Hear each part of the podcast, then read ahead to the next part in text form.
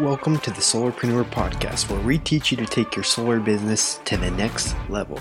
My name is Taylor Armstrong. I went from $50 in my bank account and struggling for groceries to closing 150 deals in a year and cracking the code on why sales reps fail. I teach you how to avoid the mistakes I made and bring in the top solar dogs of the industry to let you in on the secrets of generating more leads, following up like a pro, and closing more deals. What is a solarpreneur, you might ask? A solarpreneur is a new breed of solar pro that is willing to do whatever it takes to achieve mastery, and you are about to become one. What's going on, solarpreneurs? We are back with another episode, and in the office here today, got the American flag in the background. Go America. Um, but even cooler, we have the Italian stallion in the house himself. We have our Ricardo on the show today. Ricardo, thanks for joining us on the podcast. Thanks for having me, brother. Excited Yeah. to be here. It'll be fun. And if you haven't heard about this guy, he's been tearing it up in the solar industry. You've been in what, six months since June or something? May, May, June, yeah, six, seven months. Okay. So he's been in seven months. He's taken the industry, I think, by storm. He's uh, done some incredible feats he's achieved that we're going to talk about today.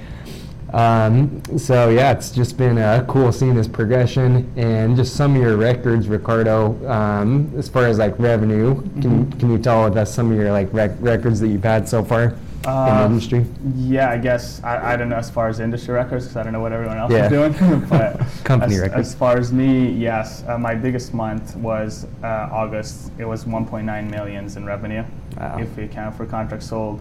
As far as accounts go, uh, June was 44 accounts, and those are my two biggest ones. I guess biggest week is 20 that I did in June. Still, um, that's about it as far as I know. Yeah, pretty incredible. And what's even crazier is, yeah, he came in doing this, you know, with six months in the industry, um, very little time under his belt. And um, yeah, so we're going to hear about your story, Ricardo, why you got into the industry.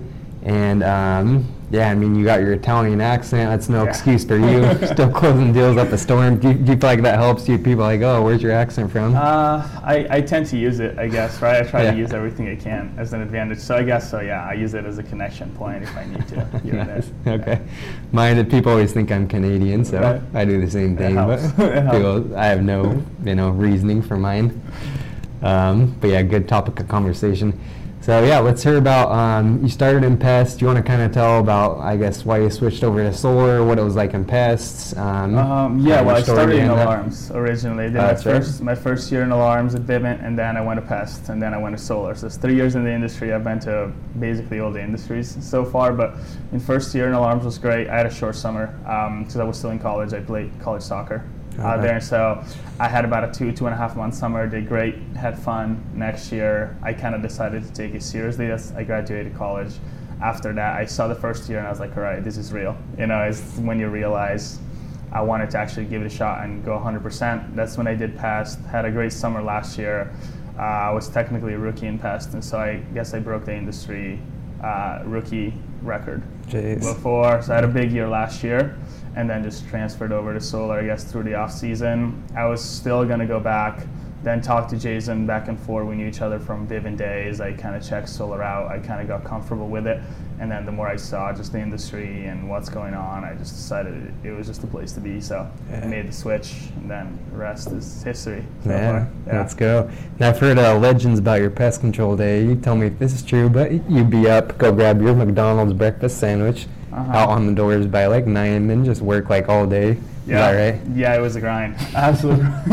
it was an absolute grind. Yes. Yeah. It was last summer. Uh, what was it? May first to I guess I went to about half, mid September, so four and a half months, and it was 10 a.m. on the doors, no matter what. Uh, Yeah. I either have a McDonald's sandwich or no sandwich, no breakfast at all, straight on the doors, and then knock until 8, 9 p.m. every day, Jeez. four and a half months. It's brutal, absolute grind, but it, it paid off. It was good. Definitely got me ready for solar, where it's, like, it's not as grueling. Yeah, yeah. And no, that's one of the things I respect about Ricardo the most is he just has that like take no prisoners mindset that I've seen.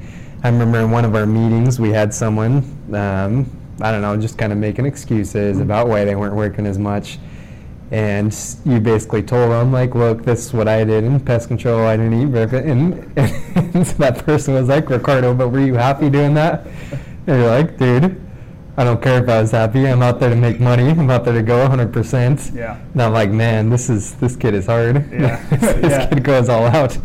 So I, I don't know. I would you say that's been one of the biggest like factors in your success is just like going all out and just you know being 100 percent committed like that. Yeah, hundred percent. I think that's that's a big factor to it, uh, and I feel everybody once you get to a certain point, uh, everybody has sales skills. Everybody knows what they're supposed to be doing. Someone's more talented, someone's less talented, right? But everybody knows what they're going to do. Everybody knows how to make sales. At that point, is just how much are you actually going to work? How many excuses are you going to make? Or are you actually going to do what you're going to do? So for me, one big thing is I've just been really careful as far as the goals that I actually put out there and what I tell myself I'm going to do. Because when I actually tell myself I'm going to do something, then I have to do it. Yeah. And I hold myself accountable to that 100%. So I've, sometimes I've been scared, quote unquote, to put out big goals. Because then I know if I put out a big goals, I'm going to have to work 40 hours a day to do it. But I will. Yeah. And so it's just being really careful of what you tell yourself. And once Okay. you tell yourself you're going to do something, then you just have to do it. If you told yourself you're going to sell X accounts, X amount of accounts by X number of days, you're just gonna have to do it, and you just have to do whatever you're gonna do, whatever you have to do to do it. right? Yeah. So that's kind of been my mindset throughout, especially past last year. Through I kind of carried that into solar. I feel like that helped me a lot produce big numbers in solar. Yeah. Uh, as what I see a lot in solar is obviously commissions are a lot bigger, big accounts. It's easy to get complacent when you have six, seven, eight, ten accounts on the month, and you're like, oh, I made a bunch of money Right. people stop working, carrying that mindset over from past to where it's all about volume, volume, volume, and just work, work, work, and don't worry about the actual end result as much. And then as long as you do that, then the results come, and that's uh, what helped me kind of get big volume Yeah. on there. But yeah, it's just about for me, it's just about work. If you're telling yourself you're gonna do something, if you have a goal, right? Yeah. And everyone's goal is different. If somebody's happy selling five accounts a month, ten accounts a month, that's what you want to do. That's great. Then do what you need to do to achieve that. But if you're going to tell yourself you're going to do 20, 30, 40 accounts a month, you need to match that with your actions. You can't just talk and not do it. Yeah. If you're going to say that, then you just have to go all in and actually go work for it. Yeah, I love that. It's huge, and um, yeah, a lot of guys you hear about in the industry, they came from, you know, you know how it is in door to door. There's a lot of guys from like Utah, Idaho, guys working on farms and stuff like that. And uh, I mean, this guy he's from Italy. Were you out there like, you know, making wine or something, or what? no, no, no, I played soccer. I played Okay. professional soccer Yeah. back in the days. Yeah. Okay. So, do you feel like that's kind of where your competitive drive comes from? Is just like pushing yourself in sports, or I don't know? Do you? Hundred percent. I think I definitely get that from sports. I'm just super competitive in everything I do in general. Uh, a bit too much sometimes, but uh, but I'm super competitive. Definitely comes from sports, and so I just kind of see it. I guess the way I try to look at it is not as much of an end result. You know, where a lot of people in the industry try to look at how many accounts have you sold, how much revenue, how much money have you made, all these type of things. Obviously, Yeah. that's important but that just comes from just focusing on the work and just just do it right Yeah. and then i don't like to spend too much time about how many accounts what am i going to do what's the actual result i just like to focus on what do i have to do i know Yeah. what i have to do i'm just doing it the rest is just going to happen Yeah. but yeah just and, and that comes from sports just worry about training worry about what you got to do and then the rest follows Yeah, that. that's awesome. And yeah, I mean, you've probably seen it. Some of the best recruits, some of the most successful people in this, in this industry have the sports backgrounds, super competitive, and really that's what it is. I mean, any successful guy I see, they're not that focused on like the money part of it. Like they're making door to door sell as their sport basically, and they don't even care about numbers so much. So they just want to be the best. yeah That 100%. they- I see that in you for sure. Um, yeah, I remember we were. I asked you once if you're gonna win like competition, and I think you're gonna be gone that month, and you're just like, oh, I'll figure out a way to win it, something like that. And like, man, so yeah, Ricardo, he definitely, uh, you know, takes it to an extreme with the competitiveness. But what would you say, Ricardo? I don't know. Have you helped people, or maybe people that don't have that sports background?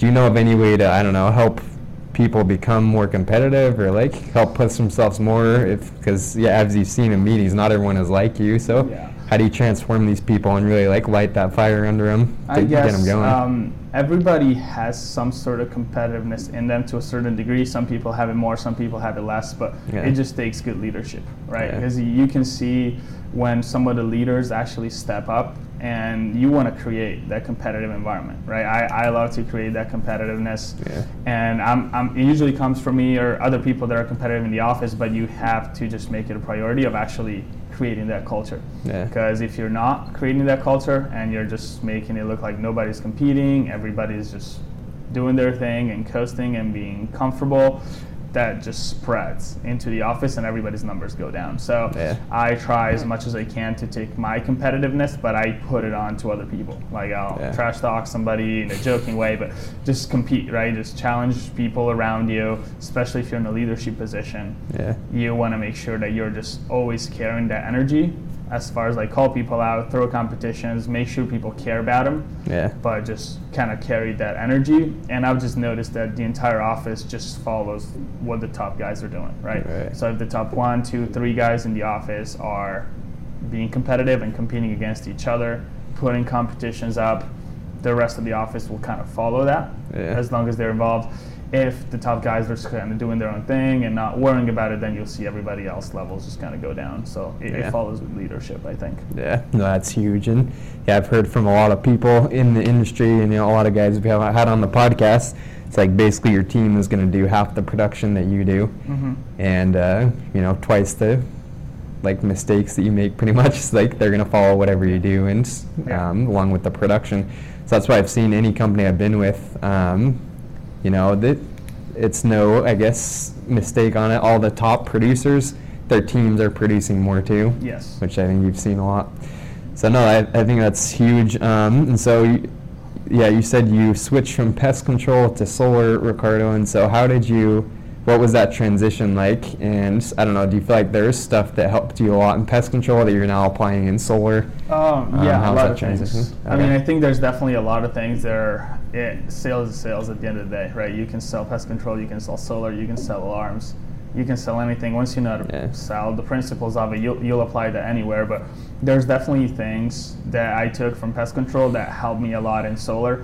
And so I guess I just like to take skills and cross them back and forth Yeah. on there the transition was easier than I thought. Honestly, you know, when you're in other industries, especially Yeah. uh, guys that are in other industries will relate with this. But you you're looking at solar and you hear about the commissions and the money, and it looks like this promised wonderland type of thing, Yeah. right? But then everybody makes it sound so hard, and it's this big sale. Those are all things to just kind of de-incentivize people from actually moving over.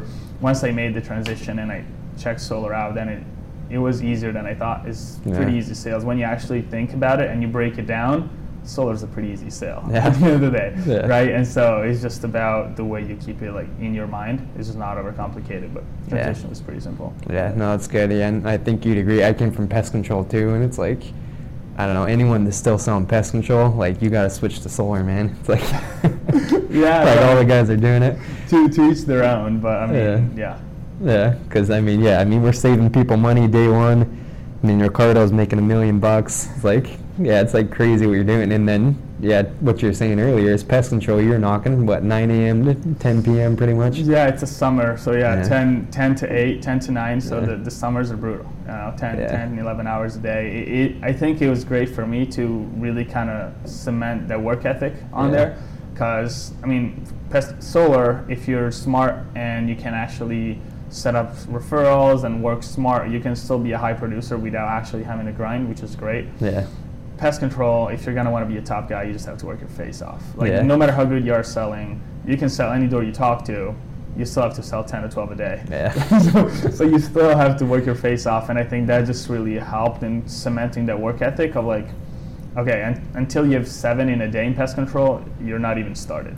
Right? My day would start when I had seven or eight, right? 'Cause Yeah. until then, it doesn't even start. So that just helped me develop that mindset of just not being satisfied if I'm a 10 on that week or 12 or if I'm on 30 on the month. And I could just sit back and relax. I'm like, it, it's not even started, right? I'm just trying to always push it. So that kind of helped Yeah. for me. That's awesome. figuring it out. And no, I've I've seen you turn it on and off in solar, but yeah, we were just talking before recording here. Ricardo, he's been on like some trips this month. It's December, and you know Christmas coming up, and you've had a couple referrals in. Still made like what sixty grand in the past couple weeks just from a few referrals, like barely working. Barely, yes, probably. So that's what's crazy is I mean um, it's cool that you had you can push yourself to that level. You know you can hit those levels of working like you know 12, 15 hours in a day if you need to. but then you can also, you know, tone it down and you're still getting results, which I think is awesome with the solar industry. I've gotten lazier in my time because Mhm. pest control, that was me like six years ago now. Mhm. So sometimes I feel like I need to go back and do a summer pest so I know what it's like to Yeah, like it does definitely, it definitely gets you lazier, Yeah. 100%. But yeah, I like to go on and off. I mean, Yeah. 12 months because solar's obviously year round, so you're off the summer thing. It's year round. So I personally, I don't know if anybody can, but I don't want to sustain 12 months of working 12, 15 hours a day just Yeah. grinding because I would just, you know, it, it Yeah. just burning out completely. Yeah. It's just about working smart. And so I'll have one or two months where I'm just going to push really hard, do a ton of accounts. The third month, I'll tone it down a little, I'll work on the pipeline, make sure everything gets installed. Still work, you'll still put up those accounts, but not going as hard. And then just kind of manage that as far as like it, it's helped me kind of recharge throughout the year. That's what's helped me kind of being sustained. Is if I did six months all out, I would be gone right now. I wouldn't be selling any accounts Yeah. because you'd be burned out. Yeah. Right, but put in two, three months hard, take a month more, relax. You just kind of recharge yourself. Still, and the crazy thing about solar is if you sell 10 accounts that month when you're chilling, you still made 100 grand. Yeah. so Yeah. you, you're going to recharge, sell a little less accounts, and relax, and then you'll, you'll kind of get ready for another sprint. But that's how I like to do it is just kind of time it and then go, Yeah, go hard. that's awesome. And uh, I, think, I think all the people getting huge results, they're doing little mini blitzes like that and just push themselves really hard for a little bit. So for those listening, if you haven't done a blitz like that, if you're like me, before I met like you guys and a lot of the team here, Ricardo, I was just kind of happy putting in my four or five hours for the day and not pushing hard. But that's something I've seen that's different for you guys is you, yeah, you really go in, you push hard and your results speak for themselves because that's when you got the, you know, 40, what was that, 44 deals in a month? 44. That was one of your hard pushes, and you're at what 130 accounts for the year, is it? Uh, I think I got the scorecard this morning. Me pull this Yeah. up. Okay, Um, uh, we'll go check on that. But yeah, I mean, seven months. He's had these 179. Yeah. Yeah, incredible. So um, got to be definitely near the top of the industry, if not setting industry records here. So pretty crazy. So yeah, can you talk about? Um, I mean, this huge month you had 43, and you had the 1.9 million in revenue. What what did it take that month for for our listeners that want to go out and do something like that? Mhm. You tell them like how much you were working, and I don't know, maybe like the mindset that you Yeah, had to have Absolutely. hitting those big numbers. Those were two different months. So the 44 was in June, uh, and that was my most accounts in a month. And then 1.9 million was in uh, September. Actually, I said August, so it was September. Yeah. And um, and that was just I sold less accounts. I just sold bigger accounts. Yeah. And that's something I've got better at doing as I learn how to not burn out Yeah. and kind of sustain. Is I started selling a couple less accounts, but I sell them bigger and higher to where you obviously make up. You have to work a little less, but it's sustainable. But Yeah. so yeah, in the June we were in a blitz for two weeks out of the month, and so the first two weeks in June we were here in San Diego. Went hard. June was like core summer for me, so I just took it really hard. June and July that's when I pushed the most, probably Yeah. this year, and so my schedule was kind of a pest control schedule, if you want to say that. That's what I wanted to do. I said I want to take the skill and what I did last year in the grind and apply it to solar and see where it goes, because I don't see a lot of people actually do that. Yeah. And so 11 a.m. probably I was out either on the doors or appointments. Obviously my setters have done a great job. So all, these numbers and all what I've achieved, it took me have some awesome setters help me obviously Yeah. set some solid leads and help me kind of manage my time to Yeah. where it's actually efficient. And so I tried to either be on the doors at 11 that month when I achieved that. If I had an appointment, I had all my setters schedule appointments first thing in the morning, like 9:30, 10 a.m. first appointment. Nice. I, I tried to have them scheduled two hour time slots all day long. So I tee them up either myself, I would just go, if, if there weren't any leads from other setters, I would just set them up myself and tee up my whole day or have them tee it. But I would have the first deal 10 a.m. So wake up, hit the gym, whatever I got to do. 10 a.m. on my first deal, close that. That means by noon you already have a sale. Yeah. Anybody that's in the industry knows when you get the momentum, you have when's the best time to get a sale? It's after you just got That's a sale. yeah. So you just want to build that momentum. I'd have a sale almost probably at least through the blitz, two weeks. I probably had a sale before noon every single day when I did that. And so by noon you have a sale. Go to the second appointment between noon and two. Try to get my second before late afternoon, and then either go knock to find another one or get a set. But the goal was about three a day, two to three a day, every Okay. single day. That's that's kind of what we were going for. Yeah. And I would just try to have this schedule built before that, so where you can do that.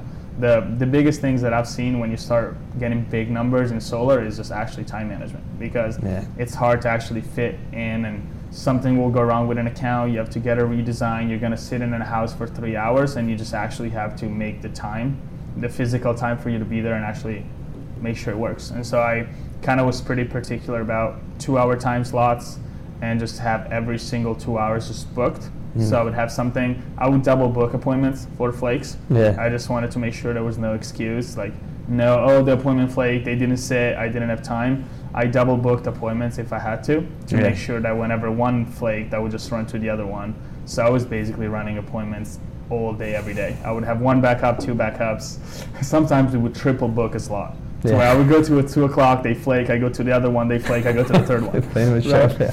and so we That's just awesome. wanted yeah i just had backups making sure that there were no excuses going Yeah. on That's good. Yeah, I've seen that. Like all the top guys, you know, Mike O'Donnell, Chance uh, the guy that came on, he had like 16 a month. Same thing. These guys are like triple booking their appointments, and I think that's the key. Is if you want to hit big numbers like this, you just have to stack the appointments like crazy.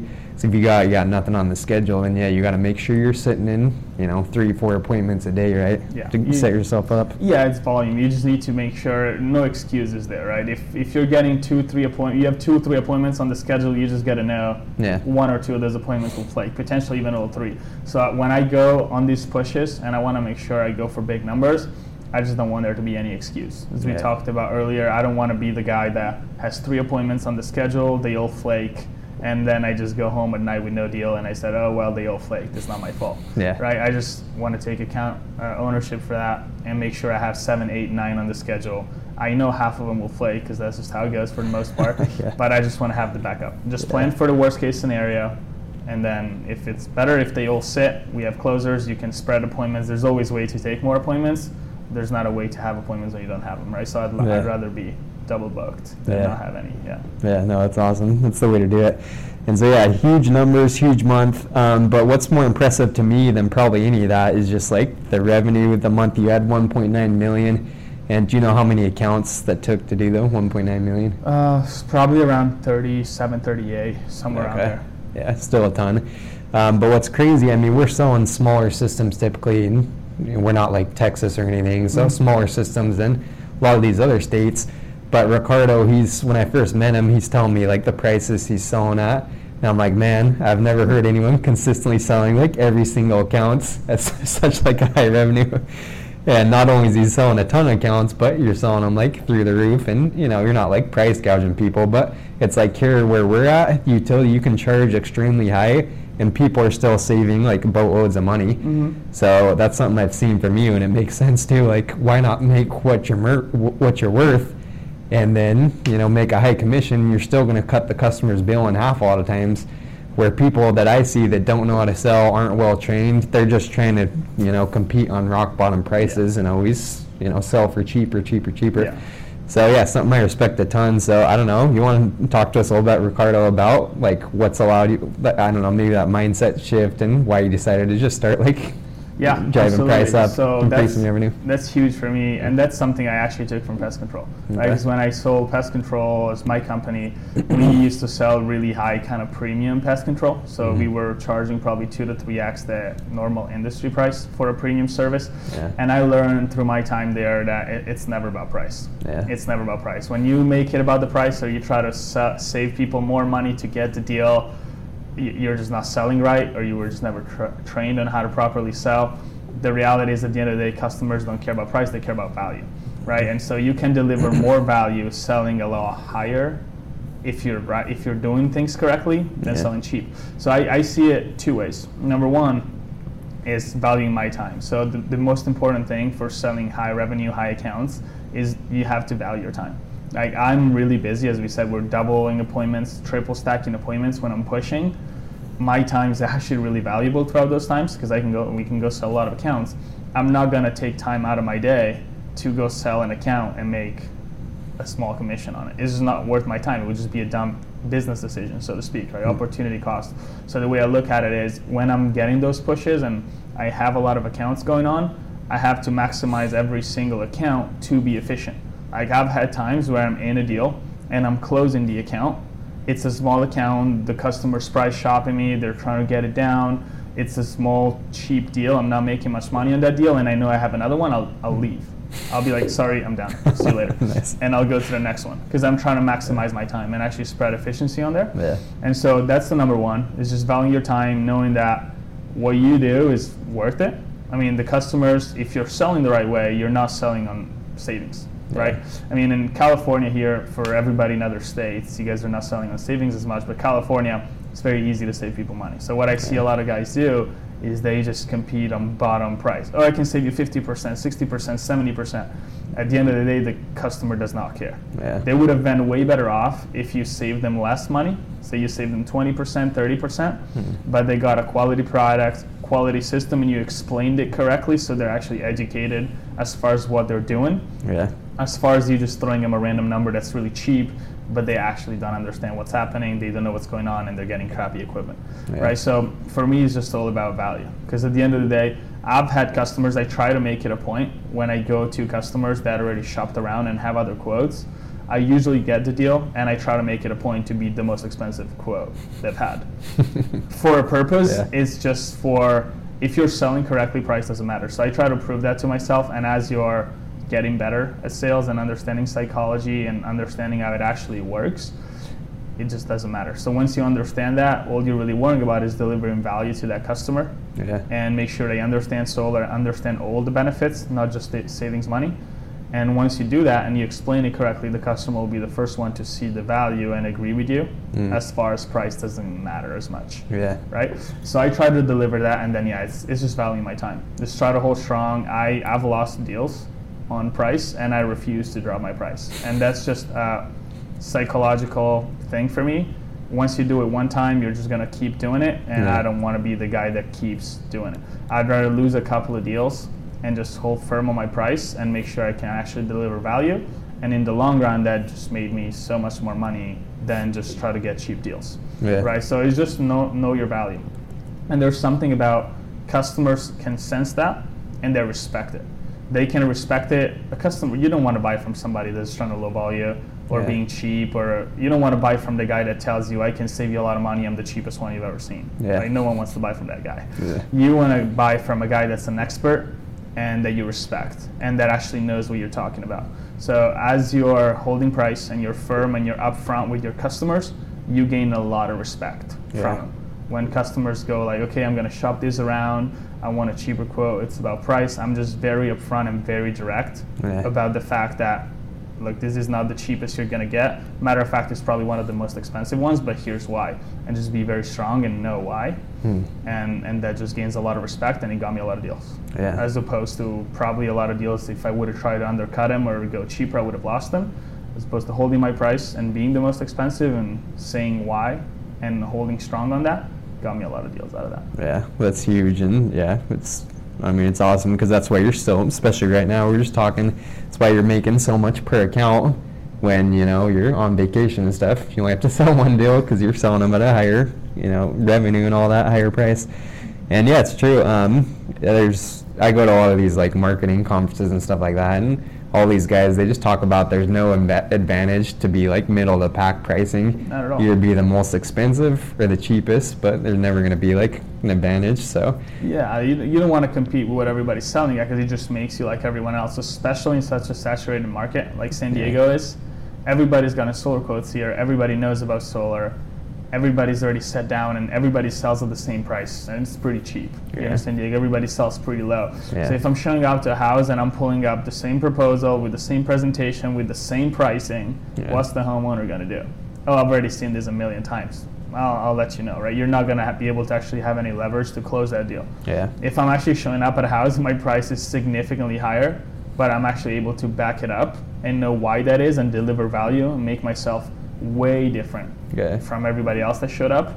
That's why I'm gonna get that deal. yeah, And, and it was a high revenue, and I had more margin, and everyone's happier. The customer's happy because they finally got solar and they didn't believe any of the other guys, so they're in a better situation. I'm in a better situation because I got a higher margin. Company's happy, so everyone's Yeah. happy. yeah. And I'm sure you've probably like sold people maybe the exact same product that they got with another company, but the thing is they're not getting you from it. They're not getting your level of education. I mean, obviously you had the better sales skills to actually help them take action. So that's the thing. Sometimes we're using the same panels, but like for those that are listening, what experience are, are you delivering your customers? How what's the level of education you're getting them? And then I think it's good questions to ask for those that are like, you know, like you want to be making a lot on these deals. Um, Well, you know, you- we're not doing pest control to make a couple hundred bucks, right? Right, right. You, you want to have the highest margin possible. uh, You obviously have to back it up, right? You Yeah. can't just go give a crappy experience and not take care of your customers and try to charge higher, right? Because it's Yeah. not going to work. Yeah. You have to back it up with experience and actually, like, with the experience that they get. But as long as that's there, I've had plenty of customers that have been on the fence about solar and they've been kind of even wanting solar. You find so many people that have been wanting solar, and nobody were actually able to sell them the way they wanted to be sold, right? Everybody's Yeah. always trying to push their agenda or do it the way they want to sell it. To where if you actually just listen to your customers and understand what their needs are, it's never about the money. It's never about saving more money. It's always about they don't understand one thing, they don't understand the second thing. They want to make sure they can trust you. They want to have somebody they can rely on. As long as you can deliver all those things, price doesn't matter. And so I try to give my customers a lot of education. Keeping it simple, you don't want to overcomplicate. But my customers, after they get solar, they know everything about it. They know their equity, how that affects them. They know a lot of things and how they get benefits other than just saving. They understand inflation, all those things that we talked about. And so that's number one to where they feel like they actually got a lot of value in education after they talk to me, Mhm. as opposed to just being another guy that's trying to give them solar panels. Right? Yeah. They actually know what they're doing and know what's going on and they know what they're talking about. Mhm. Number two, I mean, I have a personal assistant. They'll have their phone number. I create group chats with all my customers. They get cookies, they get pizza right after we sign up. Nice. We're in constant communication. I have my assistant talk to all of them nonstop. If they have a questions, they call her directly. They call me, but they get straight, constant communication with me at all times. Mm, They always that's know good. what's going on, and so those are all valuable things. That if I'm going to take the time to go out of my way and do that and deliver that to my customers, Yeah. I'm going to also value my time and make sure that we're compensated for that. Yeah, that's huge. So yeah, not only charging higher, but actually backing it up. So we're not saying you know sell crap and then don't give them service and still charge higher because yeah, don't wanna do that. Yeah, it's gonna be rough, and you know we all want to get referrals too. So I don't think Ricardo will be getting referrals if he's doing that. Um, but no, that's huge. And so I think a lot of things that or something that reps um, get concerned about is just like, oh, Ricardo, um, if I sell this price high, what happens if the guy goes and like shops me out, then I lose the deal later, maybe I don't get a referral. So for you, is it more like just a mindset change? I know you're talking about like build more value, but I don't know. Is there anything like specific that you tell customers or try and like pre-frame it? So it's like Sometimes, if I know they're a shopper, uh, if I know that customer is that type of person, I will pre-frame it. But it, it just comes from your mindset. Number one, it literally customers can sense how you're feeling and what you think. Yeah. Right? Customers can sense your energy. They can sense whether you actually believe what you're saying or not. Right? And so, guess what? If you try to sell somebody really high and you don't think what you're doing is worth it, and you think that the customer is actually going to shop it, guess what? They're going to shop it because Yeah. they're gonna sense it in you that you're not confident in what you're actually doing. And once they make that call and say, "Hey, I just got a quote and it's a lot cheaper," you're gonna fumble on that, and then Yeah. you're gonna drop price, and Yeah. it doesn't work. So once you're actually convicted and have conviction in what you're doing, I get those calls. Not a lot, but here and there, I get those calls. And like, "Hey, we just shopped it and I just found one that's a lot cheaper." I'm like, "Great, that's fine." I just hold strong. I never Yeah. drop a price. I'm like, that's cool. I'll go back and I'll ask questions and figure out what they're looking for. And again, it's never about the money. Once you actually go back, Yeah. then if somebody's shopping for a cheaper price or they're going to shop you in the back hand, it just means they didn't trust you in the first hand. Or Yeah. you didn't do a good enough job actually building value and selling them. So what I see is a lot of my customers don't shop at all because they have all that value and all that stuff that they got from my presentation that they didn't get from anybody else. Hmm. And so they don't actually go out of their way to do that. When that happens, you just want to actually be able to back it up, right? Don't Yeah. fumble, don't be afraid. Just actually explain to the customer, yes, I told you, it's definitely more expensive, but here's why.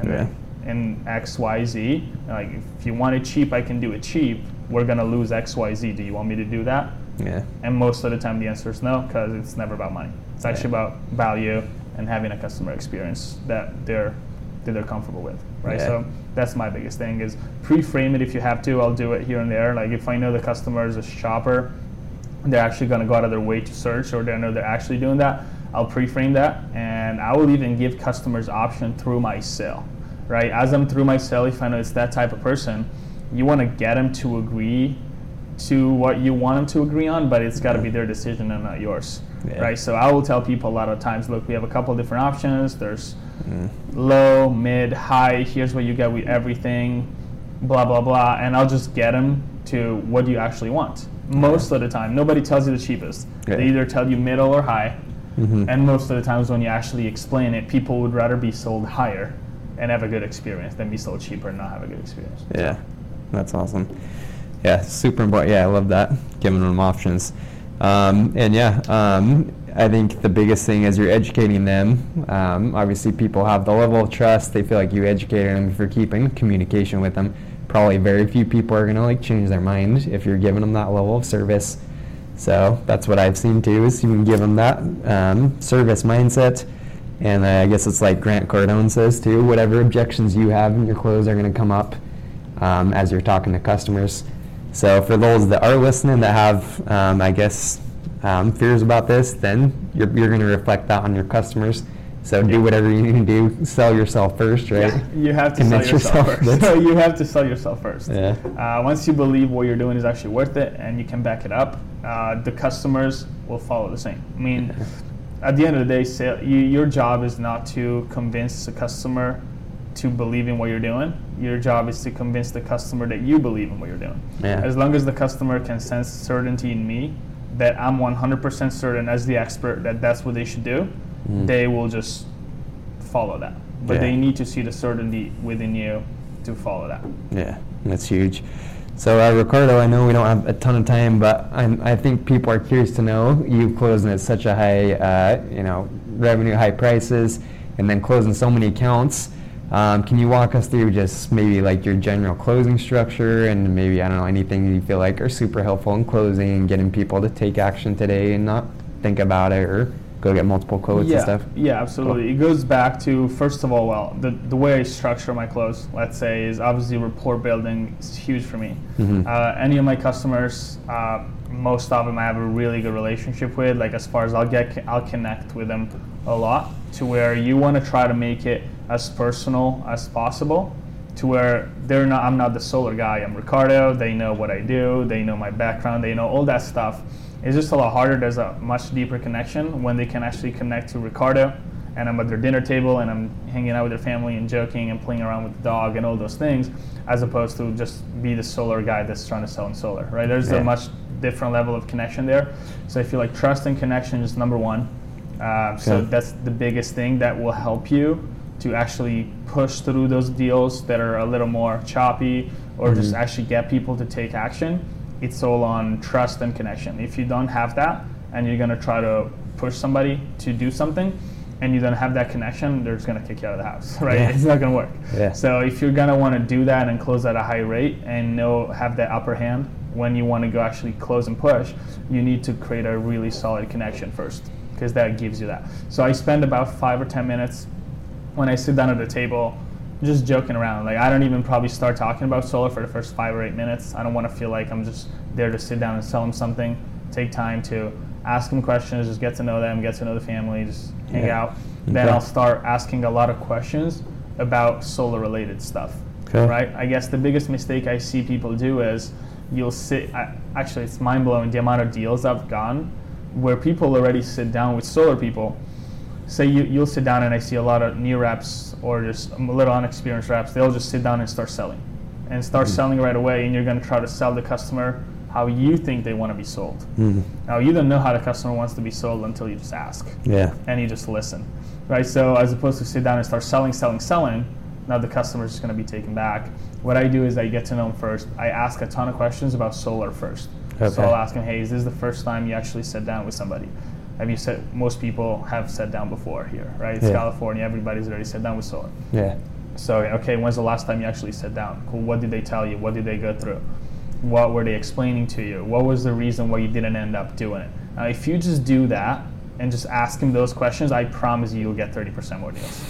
Yeah, Because I've that's gotten huge. so many deals Mhm. where I literally sit down and I just go, okay, so you guys sat down before? Yes. What did the guy explain you? This, this, and that. Okay, so what was the reason why you didn't end up doing it? Hmm. And that will say the dumbest reason to where if you literally just asked the question, you would have solved that concern and gotten an easy sale, right? Yeah. I've gotten so many of those to where you're like, how did the rep before me didn't get it, right? Because Yeah. they probably didn't ask enough questions that they never got to that concern. Yeah. If you're just selling, selling, selling, selling, maybe they have one little dumb concern and you don't ask that question and they don't buy it because of it, Yeah. right? And they'll tell you, I got to think about it or any of those things. Never hear from them again. So literally, just taking five minutes to ask questions will lay down all their objections and all their problems. Yeah. Just doing that and asking, why have you guys not done this before? Do you have any weird questions or anything that you feel like you should know? They'll ask you. They'll literally lay out all their concerns. Now, at that point, once they build the connection, I ask them all the questions. Now they trust me and they like me as a person, Ricardo as a human being. After that, I talk to them about solar. I ask them why they haven't done solar in the past. They've told me why they haven't done it. They told me all their concerns. Now it's easy. What do I have to do? They like me. All I have to do is just handle those concerns. Sales done. Boom. Right. That's it. Yeah. It's pretty simple. So I guess a lot of my sale is done in the first 10 or 15 minutes. Is building the connection, then actually get the objections, and then after that, I'll get into my closing process. I'll have a presentation to where I focus a lot on building value. So I, you won't catch me talking about savings until the very end. I will not mention savings at all. I'll have a presentation where we're just talking about actual equity in the house, inflation rates, where prices are going up, all those things. I'll have them pull up power bills. I'll explain how the rates are going up, and then metering 3.0 is coming out.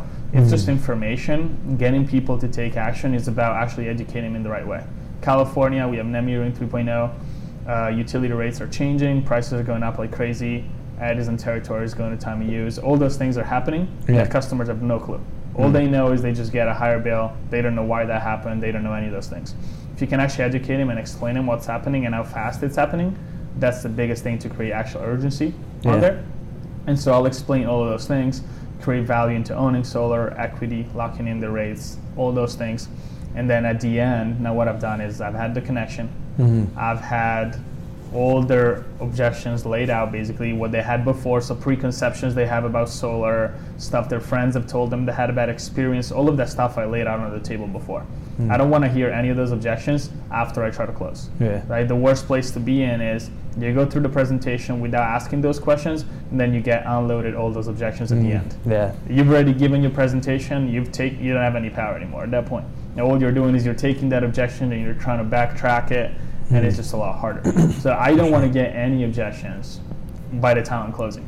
I, I don't close until I know for a fact that when I'm closing it's done. Right? Nice. When I go for the close, I know there's zero objection there. They're just going to sign up and that's it. I won't close until that's the case. So I'll, I'll take everything out, get all their objections, get all the questions. As I'm going through my presentation, check in with them very often, every 20, 30 seconds. Any question, concerns, get everything out. I want to get all their objections out before I actually go close. Now, mm-hmm. I'm going to handle all of them throughout my presentation. Right, if I have them all laid out before, through my presentation, I'm going to handle all those concerns that they gave me at the beginning, and I'm going to fish out new concerns that they might have. So as I'm taking them all out, by the time my presentation done, there's nowhere else. All their concerns are handled. They understand everything. They agreed with me on everything I said. I'm gonna go close. Customers sign up 100% of the time Yeah. because there's no concern anymore. Hmm. But you never want to go close. Or what I see a lot of people is you try to push that close and try to close them. Now you might be able to get that deal if you just push it and then the next day they call you to cancel, right? Yeah. And so a big thing is yes, you want to push them. Sometimes customers need to push. They need some sort of urgency there. Mhm. But you want to do that once all their concerns are already handled because now it also makes sense, Okay. right? As opposed to try to just push them through without handling concerns. You might be able to do it here and there, but they'll just cancel. You Yeah. want to retain that customer. Yeah. Or they'll, yeah, I'll call later, they'll shop, any of those things. Yeah. So I just want to make sure throughout my my whole process is really just made and designed to get mm-hmm. concerns out and get and most of the time for solar it's concerns not objections Yeah. as when people i mean really the only way people don't buy solar is because they don't understand it Right, period that's the only way mm-hmm. if and once you come from that standpoint of it's not that you don't want solar it's not that you're anti-solar it's not that you don't like solar you just don't understand it. Yeah. Right? Once you come from that place, all you have to do is get the customer to understand it. Yeah. Once they understand it, they'll do it if you do it the right way. And so coming from that frame of mind for me is just about okay, what is it that you don't understand? What are some of the concerns? What are some of the things that your friends have told you that you don't understand? Once I handle all of that stuff, any logical person would do it Yeah. because it just makes sense. And so you just have to be really good at explaining that in a way that does make sense and makes them feel like they understand what they're actually doing as Yeah. opposed to just being pushed into solar panels. Yeah. Okay. Yeah, it's huge. And so let me ask you, what if someone says, like, beginning, you're going through the questions, says, okay, Ricardo, but yeah, we're not gonna. Um, this is all good, but yeah, we're uh, just so you know, we're not gonna like sign up today. We're gonna have to like think about it. Mhm. How do you get? What's your advice on getting people to take action? That maybe you resolved their all their concerns, or at least you think you did. You went through your process. They trusted you, but it's like, oh, well, we need to take some time. So I know that's what's. Yeah, we get we get questions all the Mhm. time about that. So what's Yeah. been helping you with that? So the big thing for me is coming back to how you carry yourself, value your time, Okay. and actually hold strong. That's the number one thing that helps me close all those deals. I don't get a lot of those objections at all to begin with. Yeah. just for the way I carry myself and pre-framing. All of that is you don't handle that objection at the end of the sale. Yeah. If you get to that and you get it at the end of your sale, you've already lost. Yeah. Yeah. Uh, if you're just going through your sale and you get, I got to think about it at the end, you can try to overcome it, but you probably lost the sale or you're gonna have to circle back. Like once you've given all your presentation and they say I got to think about it, you just haven't sold them well enough. Like Yeah. you got to go back. Yeah. And so I do a lot of work at the beginning of pre-framing and making them understand what's actually going to happen, and then the way I carry myself. So when I'm there, when I pre-frame the sale, I'll say something along the lines of, obviously, you know, we've been really busy. We came from Cindy, whatever neighbors. Yeah. So because of these new regulations, whatever I'm going to explain to them, like the net metering 3.0, any of those things, because of the, these new things going on, we've just been slammed. Like all the neighbors are trying to get in. So to be honest with you, I don't have a lot of time. I'm just going to be pretty straight up with you. That just sets up the tones to where I'm like, dude, I'm not here to waste the time. I'm not here desperate for your sale. I'm like, dude, if you don't want solar, I don't care. Don't get it. Like I'll Yeah. get, I'll give it to your neighbors, right? Yeah. I, you just want to have that. You're never desperate for a sale. Yeah. Uh, and so for me, I'm, you're never going to catch me try to beg quote unquote a customer or try to push him into it. I just hold myself as like, look, I'm doing so many homes, I don't have time at all. It's kind of more of like a favor of me showing up and actually Yeah. getting it done. When it comes from that frame, they value your time a lot more, and they're not going to give you all those objections. But I'll say something along those lines and then pre-frame. So I'll say, look, we've been super busy every time everybody's trying to get in before end of year when the tax credit changes, any of those things. So I'm just gonna be really straight up with you. I'm gonna check a couple of things. This might or might not work for you. If it doesn't work, I'll be the first one to tell you because I don't have time Mhm. to waste, Okay. right? Yeah. So you don't want to waste time. I don't want to waste time. So if this doesn't work for you, I'll stand up and leave in five minutes. Okay? If this works, what I'll do is we'll go through it, and as long as it makes sense, we're a little crushed on time, so I'll help you file the application and get going. Sounds fair? Cool. At that point, I agreed on two things. I'm either gonna tell him it doesn't work, and that's gonna be on my terms, Yeah. or we're gonna keep going and I'm gonna do it. And I said, my time is scarce, right? I don't have a lot of time here. Yeah. I'm doing all the neighbors, I don't have time. Within five minutes, I will know if this works for you or not. If this works, we're gonna keep going and sign up. Basically, that's what I told them. Mhm. If it doesn't work, I'll stand up and leave. Fair? Wow. They're like, yes, cool. After that, that's it. The sale's done right there and then, right? Yeah. After I stay there for five minutes and I tell them, okay, you qualified, they've already agreed. As far as I handle their concerns at that point, and as far as it all makes sense, they will sign up because Yeah. we've already pre-agreed on that. Now, you don't want to make it a big deal. It's Yeah. kind of like a little things that you push in there. You don't want to say before the sale, hey, if this makes sense, you'll sign up, right? Like, you don't Signing a contract You don't wanna today. 25 year contract. But, you're setting the intention to what we're doing. I'm like, we're scarce on time. Here's what we're doing. I don't want to waste your time or mine. I'm going to look at this for five minutes. If this makes sense, I'll help you get going. If not, I'll get up and go to your neighbors. Cool. Nice. That's it. At that point, I have all the power there. Yeah. They, I either tell them yes or no, but I'm holding all of that. I never give them the power of saying yes or no, if that Yeah. makes sense. At that point.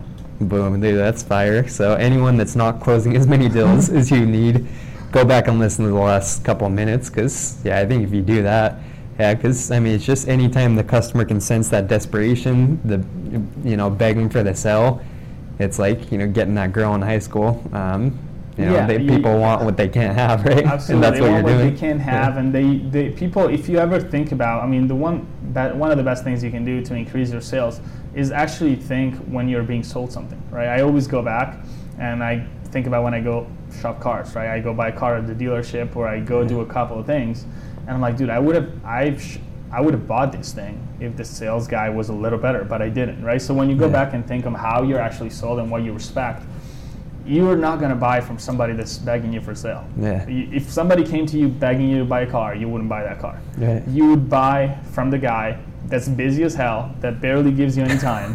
yeah. And that's like, dude, like, yeah, quick, yes or no, I'm busy, I've got a million things going on. Like, you want to buy from that guy. Yeah. You don't want to buy from the guy that's desperate, Yeah. right? Because you see that guy is busy, he knows what's happening, he's the expert, he's quick, Yeah. right? Same thing with everything. If you apply that to your life, you don't want to. I mean, that's that's how you want to put yourself. Is Yeah. you want to be the guy that's the expert, that's busy, that you know what's what they're doing, and you know exactly their situation, and that's honest and straight up. Like I'm very honest and blunt with my customers. I've sat down, and as I said, once you do the pre-framing, it goes back to valuing your time. Right? If I do that five ten minutes of the initial meeting with the customer, and I understand they're not a buyer, like they're because you'll you'll get better and better with time understanding they're a buyer or they're not a buyer. Yeah. Like, when the first two to five minutes in the house, I'll already know if they're signing up or not, right? And when I'm when I'm sensing my time and I know they're not a buyer and they're giving me weird objections or they're not following you or all those things, just hold your time. Yeah. Hold, like, get up and leave. I'll, I do that all the time. That's awesome. When I'm at, a, at a table, I'm valuing my time and I'll tell customers these things and I pre-frame it and I get everything done right and I go through my process. If they don't agree with me or they don't want to follow the process, I'll leave. I'll say, okay, no problem. This doesn't work for you. Goodbye. Wow. I get up and leave. But you have to have that kind of strength, and that comes from you first.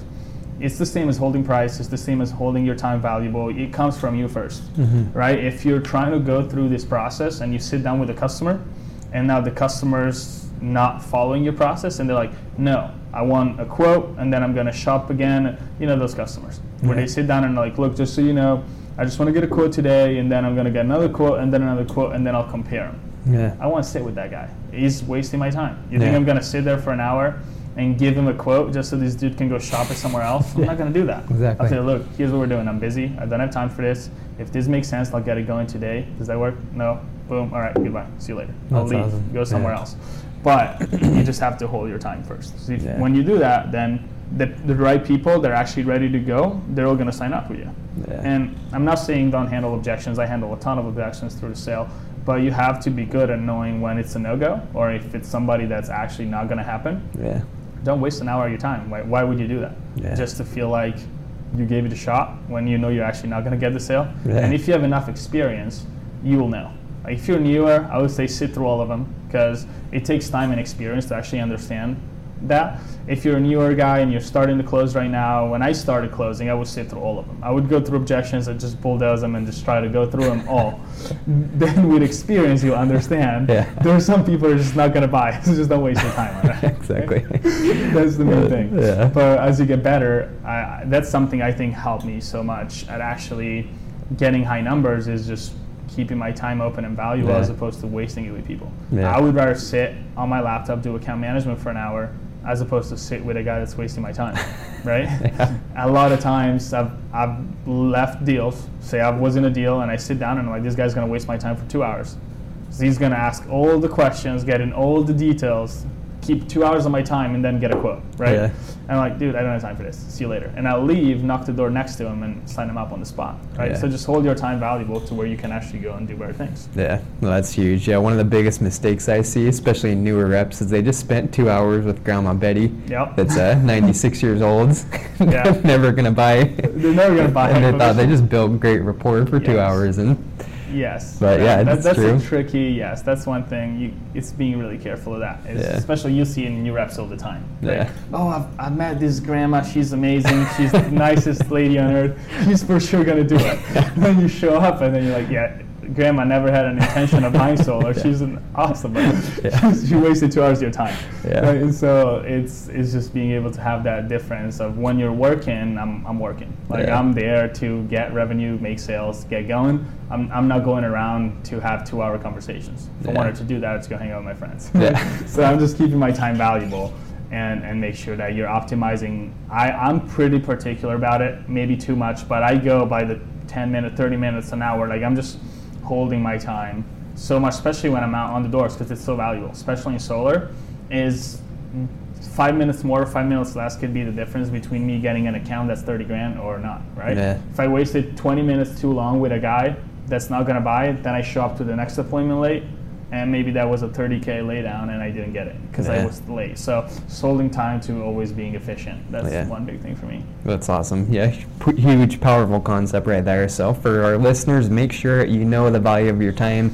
Make sure you go through and really ask yourself, was I utilizing my time to, you know, maximum e- efficiency in those deals, in those appointments? Because yeah, any top producer, especially Ricardo, it's a huge concept that's helped him a ton. So Ricardo, I know we're speaking of time. I know we're getting short on time as we speak here. Um, but last couple of things. First of all, before I forget, where can people, uh, I don't know, reach out to you, connect with you, um, hit you up on social media? Yeah, I guess I'm always on my Instagram. That's my biggest thing. So Ricardo Okay. Ricci seven. I guess you can put a handle Okay. after that. So that's Yeah. where I'm the most active, or the easiest to reach is Instagram. That's, Okay. that's the best way. Sweet. So we'll put that in the show notes. Go hit him up when you hear this. Let him know you appreciate him for, um, yeah, this game-changing uh, nuggets advice you've heard on the show today. And then last question, Ricardo. Um, yeah, I guess biggest thing for people that are struggling. Maybe they're going through a slump right now, or maybe they're starting out not having much success. Is there any last advice you give, or any final tip you give for those people? Um, yeah, I think biggest thing is just focus on the process. Forget about the outcome. That's the biggest thing. I guess that's the number one thing that helped me become a top producer is completely forget about the outcome. Like if I sell 20 deals in a week or I sell two deals in a week, I don't necessarily care as long as I know I've done everything I could have done. Yeah. I've been I've had weeks where I've sold five deals, three deals, four deals, and I was happier than a week I sold 10 or 15 or 20 because I know that that week I sold four, I went all out, and four is all I could have done that week. Yeah. As opposed to I had weeks where I did 10 and I'm like, dude, I was lazy, I could have done 15, right? Yeah. So everybody has that. Is just forget about outcome and just go back and focus on the process. Now, Mm. if you're struggling, you're in a slump, you're probably just overthinking things. If you're new to the industry and you're like, is this gonna work for me? I don't know if this works for me. I promise you, it works. You've seen there's thousands of people out there doing this, selling, making plenty of money, being successful. It's not rocket science, right? It's it's sales is not rocket science. So it's simple as long as you have a right mentor, have somebody to follow, have somebody that gives you good advice, and then just implement. It doesn't come overnight, right? You you see all the people that are successful now. You can see myself, a ton of other top reps. It takes time to get to that point, right? We didn't just wake up one day and we're the top rep, right? Yeah. It takes time, and so just go through the learning curve, embrace it. Just know that as you're going through that, either learning curve or slump, focus on the outcome, on the output. Do as much as you can. Just work. Literally, just fall back and work. One of the things that gives me the most peace uh, in general, and I, I don't really stress a lot about sales at all. So I know I I know the outcome will come as far as I put in the output. I know, and hard work and work ethic is so important. Just because it gives you that peace of mind, I know that if you know stuff happens, I know that if I really need to, I'm having a really bad month and I really need to go get results. I know because I've done it. I can go on the doors for 16 hours every day. I know that for a fact, mm-hmm. and so that just gives you peace of mind in the back of your head, knowing that if things are great, great.